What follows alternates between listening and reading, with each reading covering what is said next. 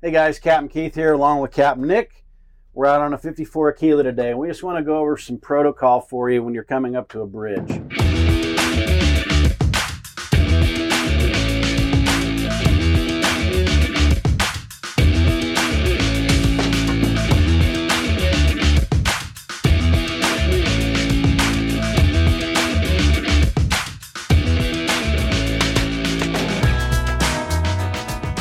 Now, you, you notice when this video started, we were on channel 16. That's the International Hailing and Distress channel. That's the channel you want to leave this on. But when you come up to a bridge, you're going to notice there's a phone with a little lightning bolt going through it with the number 9 on there. Bridge tenders only monitor channel 9 now. So what you want to do is you want to go down here to channel 9 and then you want to call the bridge tender.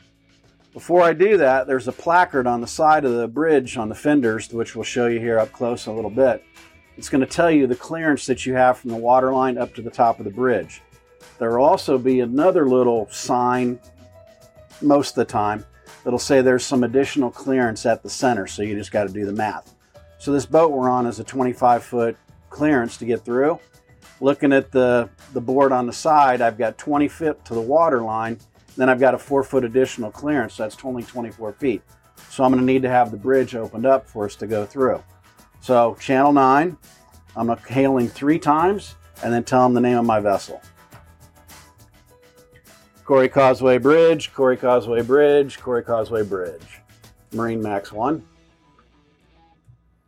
Corey Causeway, go ahead. Hey, good morning, sir. So we're heading uh, northbound. We'd like your next opening, please. It'll be at 1020, two minutes, Captain. Roger, thank you.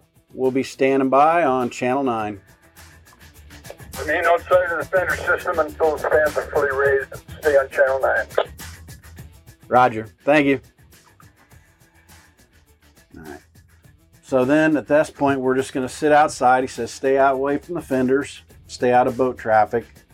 And then in two minutes, he's going to open up. A lot of these bridges are all on schedules, on times, every 20 minutes, every half hour, whatever the case may be.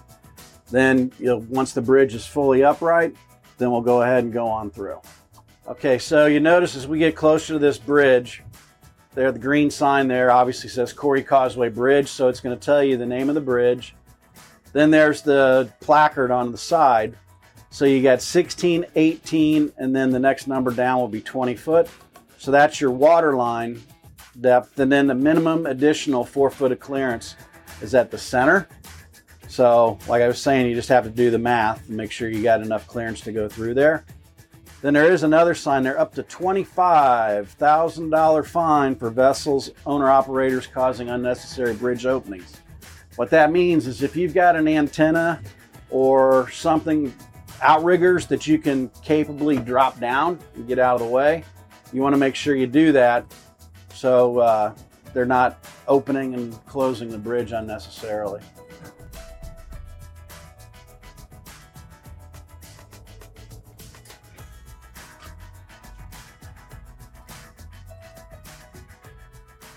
All right, so now once we've cleared the bridge and we're continuing on our way, you want to make sure you go back to channel 16 so all you got to do is hit the, you can go up and down, or if you just hit that button right there with the 16 plus on it, it'll take you back to channel 16 and just stand by on there. So hope this quick little run through uh, gives you a little uh, insight, may help you. Um, a lot of times still, you'll still hear people on 16 calling a bridge tender, so you're not going to get them. So see you guys out on the water.